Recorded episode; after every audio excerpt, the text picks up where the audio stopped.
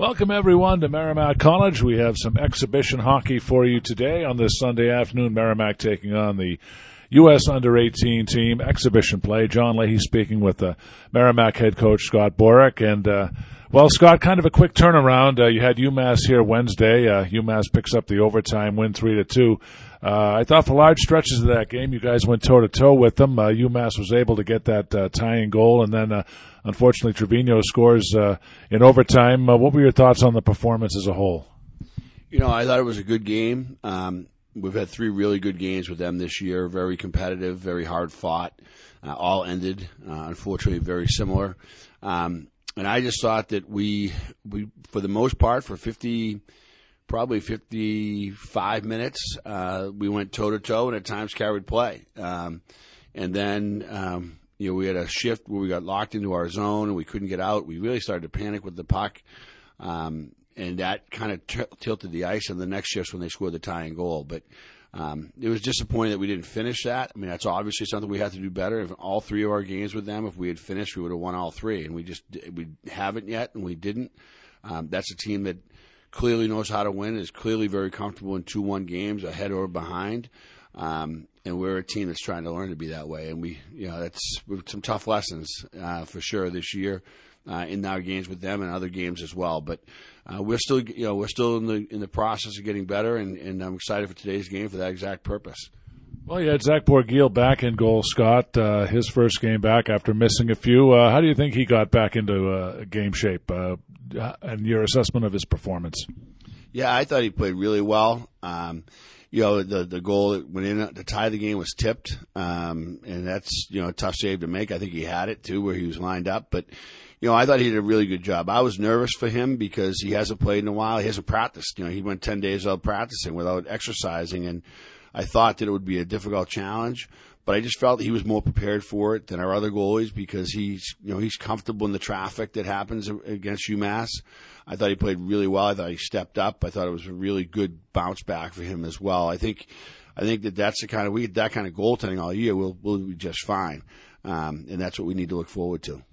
Well, Scott, today we get a look at the future. This uh, team, the U.S. national under 18 team, uh, these are player. This is a team with uh, future uh, collegiate players. We're going to see some future hockey's players uh, in this game. Tell us a little bit about this team and kind of how this game came into uh, play.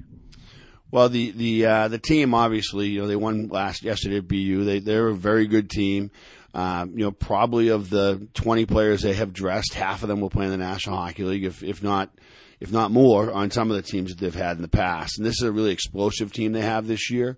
Uh, any space on the ice will be a difficult team to play against. And so their age won't be a factor. It's going to be their skill that we're going to see most of. Uh, and we're going to need to be locked into the game and make sure we're competing well to, to keep it that way. Um, but the game, uh, Adam Nightingale, their coach, is an old, uh, recruit and player of mine and at Lake Superior State, and they lost a game. Uh, they were coming to play BU. They lost a game. They were supposed to play today. I'm not sure with who, and just called up and said, "Do we want to play?" And it's rare that Merrimack gets an opportunity to, to have teams like this in the building, so we jumped at it, and I'm excited to see uh, you know their team as well because there's a lot of kids we'll be playing against in the future. But I'm uh, excited to see how our team responds. Well, as far as the history of this team, Scott, uh, this is a team that kind of prepares young men for you know what lies ahead for, for, the collegiate level, and then ultimately, you know, for the NHL level. Uh, this program goes back to 1996, and there's quite a history, isn't it, uh, with this team because the, there's a lot of alums that have gone on to play college hockey, and then subsequently the NHL. We've seen a lot of those players. Oh, we definitely have some of the best players in the NHL. I, I, we're formerly on this team, so and I know it very well how this team began because I was the assistant coach at Lake Superior State uh, when Jeff Jackson got lured away to start this program. Um, I was actually on a fishing boat with him at about five in the morning in, in northern Ontario when he told me he was taking this job, and um, you know that's led obviously me becoming the head coach at Lake Superior State. But it was uh, you know certainly it was an uh, an idea that had come to fruition through him um, and through some of the leaders of USA Hockey that we had not had a lot of success on the international stage, other than the ones we remember, obviously, like the 80s. Uh, but they wanted to improve uh, the level of player that we were producing. They felt by bringing these players together they could do that. Um, and it's worked. I mean, it's hard. A lot of people um, complain about the program because there's a lot of money spent by USA Hockey for this small group of kids. Uh, but at the same time, we've got bang for our buck. We've put players in the National Hockey League. We've won the World Junior Tournament. Uh, a lot of things have come from the success of this program. So I'm, I'm happy to have them in the building. Well, in terms of your approach to the game today, Scott, we talked a little bit about, uh, off the air. A lot of your players are going to get a chance to play today. You mentioned the, the fifth year guys are going to sit today, but uh, what, what, was your approach in kind of putting this uh, these line combinations together for the game? Well, you know, I just wanted to I wanted to use this game. We rarely get an opportunity to play everybody. I wanted to use this game to give some guys some ice that haven't played recently. Uh, also, use it an opportunity to give some guys a chance. You know, we have a a big second half ahead of us. It's been made bigger because of the UConn postponements, and now we're going to get forced into that uh, second half, unfortunately.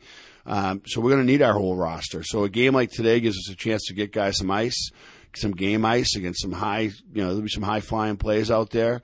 Uh, we're going to really have to play Merrimack hockey. You know, be structured, uh, no free ice, uh, make it a grinding type hockey game. If it's that kind of a game, you know, we'll do well. Um, if it's a track meet, we won't do well.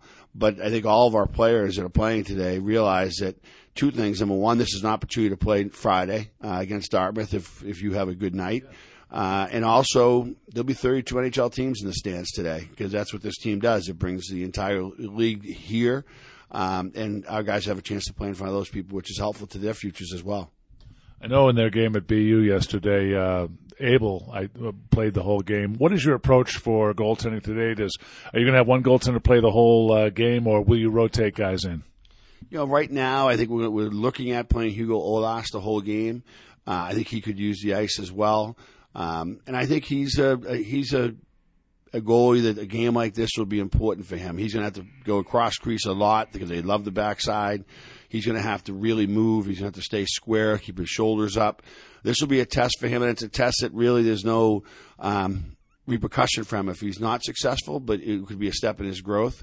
Uh, and I'm excited to see him play today. If if uh, things get out of hand and for whatever reason we're not in a good space, uh, would come back with Tori Colburn. Um, you know, Cobras, and I said this to our whole team, he's ready all the time. So the reason when we've made a switch and goal during the middle of a game that we've played him uh, is because I know he's locked into the game and um, he plays a valuable role for us. So he would be the other goalie that would play, um, but we'll see. Hopefully Hugo can go the whole way. Well, Scott, should be fun today. Uh, good luck. Uh, we have your alma mater, Dartmouth, coming here Friday night. Should be a lot of fun. Uh, we'll see you then. And uh, again, good luck. Thanks, John. I really appreciate it. Enjoy your Sunday. All right, he's Merrimack head coach Scott Borek. Mike Macknick and I will return, and we'll tell you who's playing in this one with the starting lineups when we come back. You're listening to Merrimack Warrior Men's Hockey on the Merrimack Radio Sports Network.